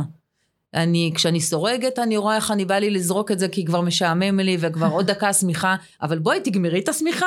כאילו שם זה, ואני אומרת, אוקיי, מה עזר לי שם כדי להמשיך לרוץ? זה מה שעוזר לי גם בחיים. ואחד הדברים שאנחנו מגלים שמפריעים במסלול, זה מה שהפריע לי במרתון, זה הדיבור העצמי שלילי. זה לא בשבילי, זה ייקח מלא זמן. הנה, אני רואה את הבת שלי עכשיו, היא צריכה לעשות עבודה. מה, זה שעות. ואני אוספת את כל המילים האלה, ואנחנו עושים רשימה של כל הדיבור העצמי הזה. כמה הוא מוריד, כמה הוא מקטין, כמה הוא, הוא גורם לך לחוסר מוטיבציה. ואנחנו שמים אותו בצד, ואני אומרת, אוקיי, עכשיו מה את צריכה? אני חושבת שיש בריצה משהו, בריצה בכלל, אבל במיוחד במרחקים ארוכים, שמפתח תחושת מסוגלות שאי אפשר לא יודעת, אני לא מצאתי אותה בשום מקום אחר. תראי, כל האיירומנים הם רובם מנכ"לים של החברות, לא סתם. נכון, זה מטורף. למה? כי את כל פעם נמצאת בתוך איזשהו אתגר שאת אומרת, אין, אין מצב סיכוי. שאני עושה את הדבר הזה. נכון. ואז הוא נגמר, ולא רק שהוא נגמר, יש אחריו כוח ויכולת לעשות יותר ממה שחשבת שאת לא מסוגלת מלכתחילה. זה מרחיב את הגבולות שלך. אבל את יודעת שנגיד שאני עובדת עם ילדים עם חרדה, זה בדיוק ככה עובדים, או מה זה טיפול CBT, טיפול התנהגותי קוגניטיבי? יש משהו בהתנהגות, אנחנו נעשה, לא נדבר על זה אם את יכולה או לא יכולה. בואי, חרדה חברתית, בואי ניכנס ותגידי שלום למוכר. נראה לך, בחיים אני לא אעשה את זה. עצם העשייה... והנה, זה קרה. זה קרה? אז זהו, זה כבר שלך, זה כבר בלתי אין, את כבר יכולה להגיד על זה משהו אחר, את כבר אומרת על עצמך משהו אחר. יש משהו, אני זוכרת שתמיד רצתי ואמרתי, זה פשוט מדהים, הח, הלמידה שלנו, היא לא נעשית רק בראש, היא נעשית דרך הגוף, דרך הרגליים, דרך ה... זה קורה. וכשמשהו קורה, פתאום החשיבה שלך יכולה להשתנות דרך הדבר הזה שכבר קרה, משהו כבר משתנה בהוויה שלך. וזה כוח מאוד גדול של הריצה. אני מבחינתי, הריצה לימדה אותי באמת, שאין משהו שאני לא יכולה אם אני רוצה. ו- ובכלל להציב אתגר, אני חושבת שהרבה אנשים חיים עם הפרעת קשב במין איזה הרבה פעמים נשארים באיזה רף כזה מאוד מתחת נמוך. מתחת לרדאר. כן, אני לא יכול, זה לא בשבילי, אני לא צריך, גם אני הייתי כזאת, כי הכל נראה, הכל נראה נורא גדול ומאוד מורכב. אבל כשאתה מפרק את זה, אתה מבין שאתה באמת, אתה יכול כל פעם. כשאני לא רציתי להגיע לריצה בשבת, אריק אמר לי, בעלי, אל תגידי שאולי את תקומי ויש בדיוק, מצב שתצטרפי רואה? אליי, תגידי לעצמך עכשיו שאת קמה ואת תבואי, אל תכניסי לעצמך את הרעיון הזה לראש. אין, זה דקויות קטנות. עכשיו תראו, עם הפרעת קשב כל הזמן קורים דברים, גם בריצה. אני בחמש בבוקר הייתי מעירה את בעלי, איפה? מה, איפה הנעלי התעמלות? מחפשת אותה בקול. כאילו, תמיד אני מגיעה עם הנעליים ביד, הגרב לא זה, אני לא מוצאת את הממייה, תמיד, כאילו, משהו כל הזמן קורה, אפילו במרתון. כשהייתי מספרת על המרתון כאיזו חוויה מכוננת בהרצאות שלי, אז uh, הייתי מספרת להם שבסוף, אחרי שלמדתי להתמודד עם השדים, והייתי מדברת איתם, והייתי מרגיעה אותם, שבסוף המרתון הם מחאו לי כפיים, ואז אני אומרת להם, אני רוצה להראות לכם את התמונה של הסוף של המרתון, ונפתחת תמונה, עכשיו כולם חושבים שאני באה לעוף על עצמי שעשיתי מרתון, ורואים אה, אה, אה, את כל החברות רצות ודגל ישראל רץ. זאת אומרת, לא רואים אותי. כל הדגל שסחבתי לברלין נכרך סביב הפרצוף שלי. אני היחידה שעשתה מרתון ולא ראו אותה. למה? כי כל הקלאמזיות שלי התנקזה לרגע אחד. אז עם הפרעת קשב זה קורה, זה לא משנה. כאילו, גם תראי איך אני רצה, רואים את ההפרעת קשב בריצה. אבל בסוף לקחתי חברה שלי, שהיא היד המסייעת, שזה אחד הדברים שעוזרים לנו, עזרה לי ככה להניף את הדגל, ויש לי תמונה שעשיתי מרתון. אז זה כל הזמן, אתה כל הזמן לומד דרך הריצה אפילו, זה לא משנה מה אתה עושה, תרוצי או תפסלי, את לומדת על מי את דרך מה, מה שאת עושה. והריצה פשוט עשתה לי את זה מאוד בהיר מול העיניים, כי שעות הייתי תקועה עם עצמי. טוב, בואי נדבר רגע על נקודות האור. אך, מלא. מה, מה נקודות האור שמגיעות יחד עם הפרעת קשב? שאגב, mm. אמרו לנו שזה הפריית קשב. אה, הפרעת קצב וריקוד. אה, הפתעת קשב. אנשים, כל אחד בהתאם לעולם שלו, מביא אותה, אני מתה על זה. אני חושבת שבסופו של דבר אנשים מוצאים שמות כדי לאהוב את החלק, את החלק הזה בתוכם, אז כל אחד, אה, איזה שם שהוא ממציא לזה, זה נהדר. השם הפורמלי, שבו מתקשרים אנשים, כי עוד פעם, זה בא מעולם הרפואה, זה הפרעת קשב וריכוז. את הבת הגדולה שלי בכלל לא הבחנתי כשהיא הייתה ילדה, למרות שהיא אמרה לי בואי נלך לאבחון, בואי נלך לאבחון, והתגית הזאת של ההפרעת קשב וריכוז, כאילו אמרתי, רגע, הילדה מחוננת, לא רוצה לשים עליה את הדבר הזה. בדיעבד אני יודעת להגיד שזה היה עוול, כי היא יכלה להתקדם בצורה הרבה יותר טובה, אבל השם, כאילו, את אומרת, זה השם שהרפואה, שהמדע נתן לזה, וביום נכון. יום יש בזה איזשהו, כמו איזה במפר בחיים. נכון, אבל זה כאילו, אבל השם עוזר לנו בהתחלה כדי מאוד לדייק את הטיפול, כדי לתת את הטיפול כן. המדויק. אפשר להגיד, הוא, יש לו מצב רוח. אם הבן אדם בדיכאון, הוא בדיכאון, או הוא נמצא על הרצף האוטיסטי. אני עובדת עם אנשים אה, בקליניקה, עוד פעם, כשאני פוגשת גם מבוגרים וגם ילדים הפרעת קשב, אין להם רק הפרעת קשב. וזה נורא חשוב לעשות הפרעה, אה, אה, אה הפרעה. כל הזמן זה מפריע. אה, נורא חשוב לעשות, אה, אם, אם מגיעים אליי אנשים עם חרדות, ואני עובדת המון המון עם ילדים עם חרדה חברתית. אז חרדה חברתית, אם אני לא יודע מה השם שלה, או OCD, ואני לא יודע שה-OCD הוא יצור קטן שיושב בתוכי ומפעיל אותי. ולא רק זה, הוא גם חלק ממי שאתה, הוא לא המהות שלך, אנחנו לא הפרעות שמסתובבות בעולם. אבל הפוך, כשיש לזה שם, אתה אומר, אה, ah, אוקיי, אז לשם הזה קשור זה וזה וזה וזה. כשיצאתי מהבית ושכחתי לקחת מפתח, אה, ah, זה לא כי אני שכחן, או לא כי אני עושה בכוונה, כי יש לי קושי בתפקודים ניהולים, וזה מפריע לי לזכור, אז עכשיו מה אני יכול לעשות עם זה? או, או זה שעניתי לחברה והתפרצתי עליה, אה, זה לא אומר שאני לא בן אדם חברותי. או לא בן אדם נאמן, אלא זה אומר שלפעמים אני, יש לי חלק אימפולסיבי שאומר לפני שהוא חושב, ועכשיו, הנה, אני עובדת עם הילדה, איך, איך נמצא אסטרטגיה ואיך אני אעשה דיבור עצמי כדי להגיד לעצמי, גלית, הרבה פעמים אה, קראתי במחקרים שזה נורא עוזר לקרוא לעצמך בגוף, אה, בגוף שלישי. אה, גלית, את צריכה, או את עכשיו, ואז יוצר איזה ריחוק מהרגע הזה, וזה עוזר לך לעצור. את עכשיו עוצרת, נושמת, אוקיי, הדיבור הזה מאוד מאוד עוזר. יש פה המון המון המון דברים קטנים שנכנסים בתוך הדברים שמפריעים לך, וכשיש לזה שם זה מאוד ברור שזה לא את, אלא זה משהו שמפריע לך, ואני ואת מול הדבר הזה. וזה מה שעושה המסגור מחדש. לכן אני אוהבת את השם המדויק. אבל אם נדבר על חוזקות, אנחנו בעצם, זה המטרה. המטרה היא שביחד נכיר מה הדברים שבהם הטובה, לפעמים זה קשה לדעת, כי זה עושה ערפל, ו, ומה הדברים ש, שאת חזקה בהם, ואיתם אנחנו נרוץ קדימה. והם גם יעזרו לנו למצוא את האסטרטגיות שמתאימות לך או לך. אם נשארנו עם איזה, קראת לזה ענן ערפל גדול של בלגן ולא יודעים מה, מי נגד מי, אז התהליך של האבחון מאפשר להוציא את נקודות האור. כן, הוא מאפשר להוציא את נקודות האור מהחושך. אתה באמת לומד שזה מי שאתה. ככה אתה, ככה דרך ההתנהלות שלך בעולם, ו, ויש בה גם הרבה יופי והרבה, והרבה חן. ועוד פעם, אין שני אנשים הפרעת קשב אותו דבר. וכמו כל בן אדם, ניחנת בהמון המון דברים טובים, וכשאתה שם את הפרעת קשב ואתה יודע למסגר אותה, אז הדברים הטובים שכבר יש בך יכולים, אפשר לראות אותם. כי הסביבה לא עסוקה כל הזמן בלתקן אותך ולשנות אותך ולהפוך אותך להיות כמו כולם. אז, אה, אז פתאום הדרך שבה אתה עושה דברים היא, היא יוצאת. אני חושבת שאם נחזור רגע לדימוי של החוליות והשרשרת וניקח איזה שיחה, נגיד אנחנו מנהלים הרבה פעמים שיחות שהן נורא שבלוניות, לא משנה עם מי נדבר, גם החברים הטובים שלנו, בסוף כולם הם כמו כולם, יש איזה דרך מחשבה, איזשהו נרטיב, וכשאני מדברת עם אנשים עם הפרעת קשב, זה כמו... השיחות הן הרבה יותר פורות. זאת אומרת, את מתחילה ללכת באיזשהו מסלול שנדמה לך שאת יודעת לאן תלכי. עכשיו מהשיחה איתך אני מבינה שאיזושהי חוליה מתנתקת, אבל זה לא מתפזר, זה ממש הולך לכיוון אחר.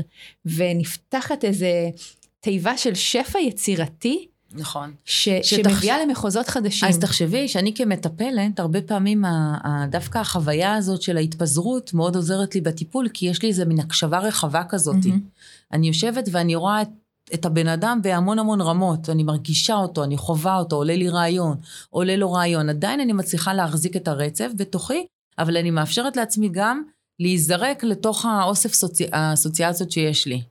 האנשים עם הפרעת קשב יש בהם איזשהו שפע כזה.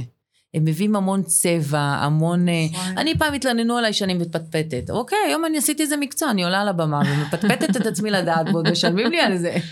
כאילו, אם אתה באמת אה, בן אדם פתוח, אה, ואתה לא עסוק בלהסתיר את עצמך, אז אתה מגיע, רואים שאתה מגיע, כי או נופל לך או נשפך לך, או שאתה צריך משהו, או שכחת, לפעמים זה יכול לעצבן אחרים, אבל יש איזו מין נוכחות כזאת אחרת לאנשים עם הפרעת קשב, הם מאוד ממגנטים. נכון. איך בעלי אומר, כשאני מגיע הביתה, אני יכול לדעת בדיוק את המסלול שעשית מהבוקר. כי מהרגע שנכנסת, יש את הנעליים, אחר כך את המכנסיים, התחתונים, המגבת, עוד מגבת, נעלי ספורט, אחר כך עוד איזה חולצה, אני יודע בדיוק אם היית בספורט, אם לא היית בספורט, אם היית בים או לא היית בים, הוא אומר, אני לא צריך לתחקר איפה היית. הכל, יש איזה מין שביל כזה. הכל חשוף. אני חייבת לאמץ את ההומור הזה בקטע הזה, כי אני מודה, כי בחלקים האלה, נכון. אני אומרת, אוקיי, אנחנו חיים בבית הזה, הזה, יש חיים בבית הזה, אבל מצד שני, מהצד של זו שהיא בלי הפרעת הקשב, לתחזק בית עם שלושה... את לא צריכה לעשות את זה לבד, ותביאי מישהי שתלמד אותך, ואת הילדים, כי לפעמים אנחנו לא חושבים על זה עד הסוף, אסטרטגיות פשוטות שיעזרו להם, נגיד להחזיר דברים למקום. אבל, אבל בסוף, הומור זה אחד הדברים שהכי, הכי, הכי, הכי, אין, אין יותר מזה, כי באמת זה כל הזמן סיטואציות הזויות בבית בתוך uh, הפרעת קשב. הנה, עוד אור, לאנשים עם הפרעת קשב תמיד יש סיפור לספר. נכון. אין, אין, נכון. אין. נכון. תמיד יקרה להם משהו מעניין. כן, היום אף פעם לא עובר הגיל. אין, תמיד יש איזה עניין. אמא, שומעת? כן, מה? אצלנו יש כזה עניין של, זה מין בדיחה כזאת, באמת, הן יוצאות מהבית, שלוש, שתיים, אחת, הן חוזרות, הן שכחו משהו, וישר מישהו ישאל, איזה יופי שחזרת, איך היה? בדיוק. שלוש שנים מאז שהיא יצאה. יש דברים שדי, הם חוזרים על עצמם כבר, כאילו, כמה אנחנו כן. יכולים לכעוס על עצמנו שנים, כבר להבין שזה ככה, אנחנו תמיד נלך לסופר, נחזור הביתה, ואז נלך עוד פעם לסופר, כאילו הבנו את הדבר הזה. אז יש, יש המון, המון נקודות, אה, אנשים בפרעת קשב, והרבה פעמים הם מעיזים יותר. הם קודם כל אומרים כן, אנחנו יזמים, יש איזה משהו נורא כזה פתוח, כן. עכשיו, לפעמים במערך החיים שלך, כשאתה, אתה, בייחוד שאתה עצמאי ואתה מכוון ככה מטרה, על להגיד כן לכל דבר מאוד מאוד יכול להפריע לך. להסיח. נכון. בדיוק, ואז אתה אומר, אוי, שמתי לב שכל השבוע יש לי פגישות ובכלל לא, לא עשיתי את הדברים שאני רוצה לעשות. 80 משימות פתוחות. בדיוק, אז זה כן מקומות שבהם הכן יכול להפריע. אז אנחנו לא נרצה לבטל אותו לגמרי, אנחנו נעוף עליו. אבל גם נשים לב שלפעמים אותו כן יכול מאוד להפריע לנו, ואז אנחנו נתאמן ב... לחזור למטרה, למה אנחנו צריכים לעשות, לוותר על דברים אחרים, כי קשה לנו לוותר, הכל חשוב והכל דחוף. זה שוב עניין של ויסות. בדיוק, הוויסות. אה, אנשים לא יודעים הפרעת קשב, היא בעיית בוויסות. אמרת את המילה, ויסות של רגשות, ויסות של מחשבות, ויסות של התנהגות, זה לגמרי לגמרי הפרעה בוויסות. אז אני אשאל עכשיו שאלה שהיא כאילו אקס טריטוריה לדבר הזה. אנחנו חיים בעולם שהוא כולו בלתי מבוסת, נכון. הוא כולו מוסך ומסיח, ואנשים שנוירולוגית לא חווים או לא חיים את הפרעת הקשב הזאת, או עם הפרעת הקשב הזאת, למעשה הם מפתחים איזה שהם סימפטומים שנראים כמו. נכון. זאת אומרת, אנחנו כולנו משהו מפריע לקשב שלנו, נכון, נגיד ככה בימים נכון. אלה. אנשים מפתחים סימפטומים של הפרעת קשב, אבל הם לא לגמרי יענו על כל הקריטריונים כדי להיות מוגדרים הפרעת קשב. זה לא שיש הפרעת קשב שהיא פתאום צצה.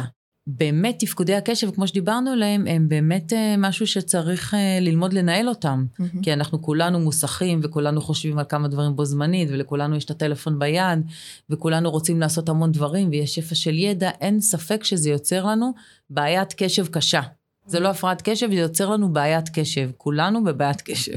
אבל לאנשים בלי הפרעת קשב, אם הם מסגלים להם אסטרטגיות פשוטות וקטנות, כמו לסגור את הדלת, להרחיק את הטלפון, דברים כאלה, הם כן יכולים לגייס את הקשב שלהם, לעשות למשל את המשימה שהם רוצים לעשות.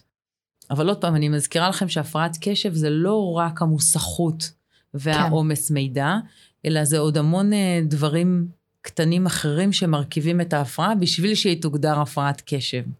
אז כן, אנחנו עולם בבעיית קשב, אבל אנחנו לא, זה לא קשור להפרעת הקשב.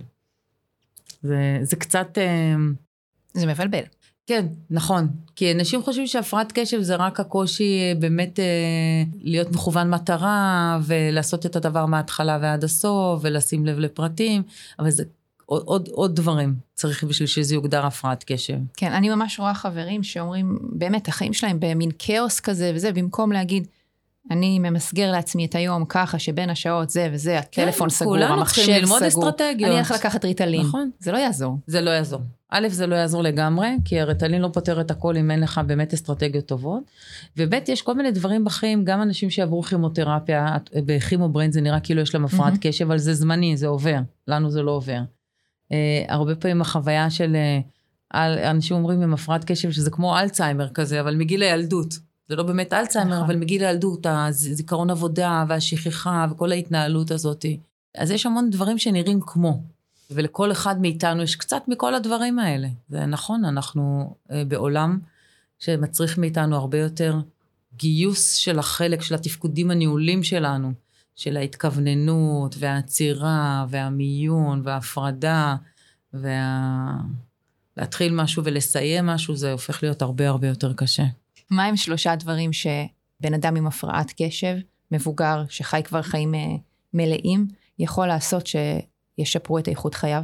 הדבר הגדול המרכזי זה קודם כל ללכת לאבחון אם הוא לא מאובחן, ולא רק להגיד יש לי הפרעת קשב, כי זה לא מספיק. Mm-hmm. להתהדר בזה, באמת לפעמים זה לא הפרעת קשב, זה אולי משהו אחר. אני חושבת שהדבר השני זה למצוא את הבן אדם המתאים שאיתו אתה יכול uh, לעשות עבודה.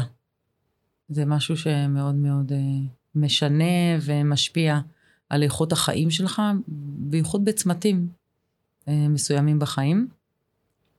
והדבר השלישי זה להיות בסביבה, לאסוף לך אנשים בסביבה עם עיניים טובות, צוחקות, מהירות, סביבה שמעבר לאנשים שיש בה, גם אתה אה, עסוק בסקרנות, לא דיברנו שזה אחד מנקודות נכון. האור. לפעמים אני אומרת שאני צריכה עוד חיים שלמים בשביל להספיק את כל מה שאני רוצה לעשות.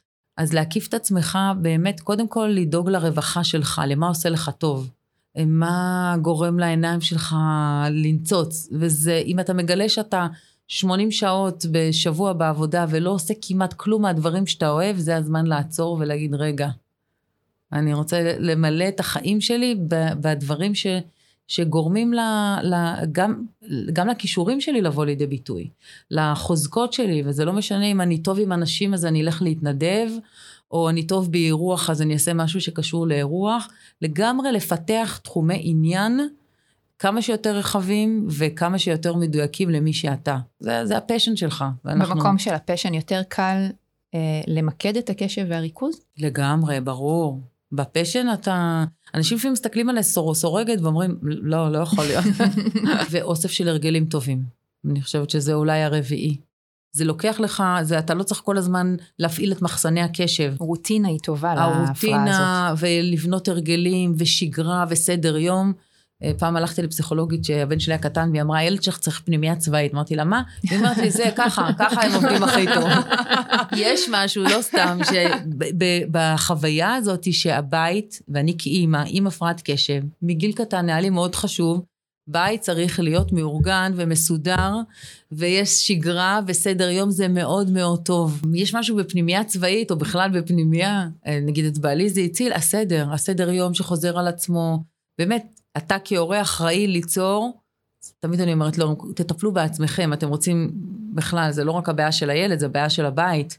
ואם הבית הוא לא מקום שיש בו שגרה והחזקה וסדר יום וניקיון ומיון והפרדה ולא אוסף של צעצועים ובלאגן, אלה צריך סביבה, וגם אנחנו צריכים סביבה טובה דייה כדי לחיות בתוכה, וזו אחריות שלנו ליצור את הסביבה כמבוגר בשביל עצמנו ובשביל הילדים שלנו. ולכן למבוגרים גם עבודה, סביבת עבודה מותאמת, שמתאימה לצרכים שלהם, וגם ליצור בית שמתאים לצרכים שלהם, זה אחד הדברים הכי הכי הכי חשובים. אז על מה דיברנו היום? דיברנו על לזהות ולתת שם להפרעה, וגם לזכור שאין שני אנשים עם הפרעה זהה כמו שאין שני אנשים זהים.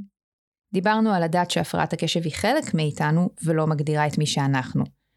דיברנו על הצורך לחיות בקבלה אמיתית, גם של עצמנו, גם של סובבינו מופרעי הקשב, בלי לוותר על החלק של לקחת אחריות. דיברנו על הצורך לתקשר את הצרכים שלנו, לספר לסביבה התומכת שלנו מה יעזור לנו, מה יקדם אותנו. דיברנו על לפתח אסטרטגיות ולאמץ כלים מועילים ועל הומור ככלי מועיל בתפקוד עם הפרעת קשב. ודיברנו על הדבר הכי חשוב, למצוא את התשוקה ואת מה שגורם לעיניים שלנו לנצוץ, כדי לחיות בשלום עם עצמנו ועם הפרעת הקשב שלנו. תקשיבי גלית, את כל משפט שיוצאת מהפה שלך, אני בטוחה שגם המאזינים שלנו, אני באופן אישי מגיעה הביתה והולכת לסגור את הארונות בלי להגיד מילה. זה כיף. אני חושבת שכבר הדברים של הפרקטיקות... תשימי שלט סטיקר, I love you just the way you are. סגור, זה בדיוק אה, מה שיקרה, ואני אה, אשמח קודם כל אה, לשמוע איפה שומעים אותך עוד, איפה לומדים, איפה מגיעים אלייך? אז א', יש לי אתר שנקרא גלית יצפן, שיש שם את, ה, את הכל מרוכז, גם ככה את הכתיבה וגם אה, יש שם הפניה לפודקאסט שאני אני ואורלי צדוק, אורלי צדוק ואני עושות, שנקרא זה מעסיק אותי, אה, חיים טוב בהפרעת קשב, והוא באמת מתעסק בעולם המבוגרים, אבל לא רק, דרכו אפשר אה, ממש להשליך על, עלינו גם בהורות שלנו. אפשר למצוא את זה בכל האפליקציות של הפודקאסטים.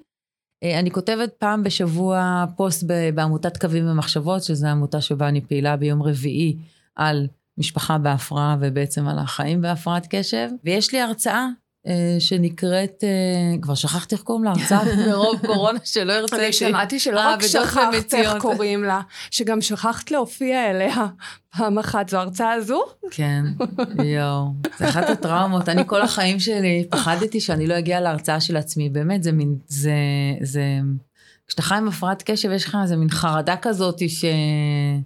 את יודעת מה יכול לקרות. אני יודעת מה יכול לקרות. מה עלול להשתבש. בדיוק.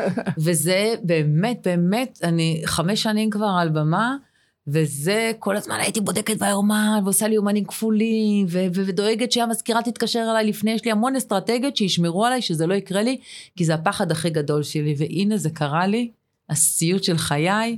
אה, חברת הייטק בדיוק לפני קורונה הזמינה אותי, מזל שזה היה בצהריים, אז העובדים לא היו צריכים לבוא במיוחד, ככה הם כינסו את כל העובדים, ואני הייתי בקליניקה, והתקשרו אליי מלא, ולא עניתי, כי כשאני מטפלת אני לא עונה. פותחת את הטלפון בסוף היום, ואני קולטת, ומישהי כתבה לי, אה, אה, הייתה לך הרצאה היום? אני אומרת לה, מה? ופתאום קלטתי ש, ש, שאני לא הגעתי להרצאה של עצמי. אני לא יכולה להסביר לכם מה, מה, מה, מה אני עברתי באותו יום. זה, כל חוויות האשמה שלי מילדות התנקזו לרגע אחד, והבושה.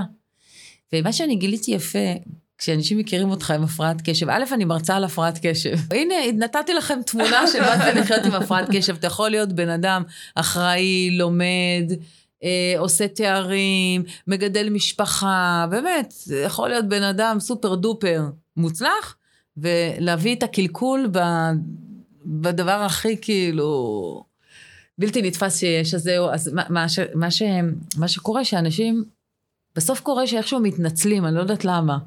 והמזכירה נורא התקשרה להתנצל, ואני אומרת לה, תקשיבי, היא התנצלה בפניך שאת לא הגעת. כן, אני אומרת לה, איך זה קרה? אבל היא מאוד התנצלה, אני לא יודעת, הייתי צריכה לשכנע אותה שאני אשמה. וזהו, אבל אז הגיעה קורונה, אז אה, מאז אה, הבטחתי להם שאני אבוא לעשות להם הרצאת תיקון. אז ההרצאות בהולד עכשיו, ואני כן, היו לי כמה הרצאות בזום, ולאט לאט מתחילים להזמין אותי לאירועים קטנים. אני סיגלתי לעצמי מקצוע שאני יכולה להיות גם על במה וכל יום להיות במקום אחר ולנסוע בכל הארץ שאני מתה על זה, וגם קליניקה שבו אני לבד עם האנשים אחד-אחד, אז אני אוהבת את, ה, את החיבור הזה של, של גם וגם. בפייסבוק גם אפשר גם לפגוש אותך? גם בפייסבוק שלי, גלית פיטובסקי עצפן, כן, וגם בקווים ומחשבות בעמותה הישראלית להפרעת קשב. טוב, אנחנו מחכות שתהיה הרצאה. יאללה, אני אזמין אתכם. אנחנו נגיע אנחנו בהחלט. נבוא.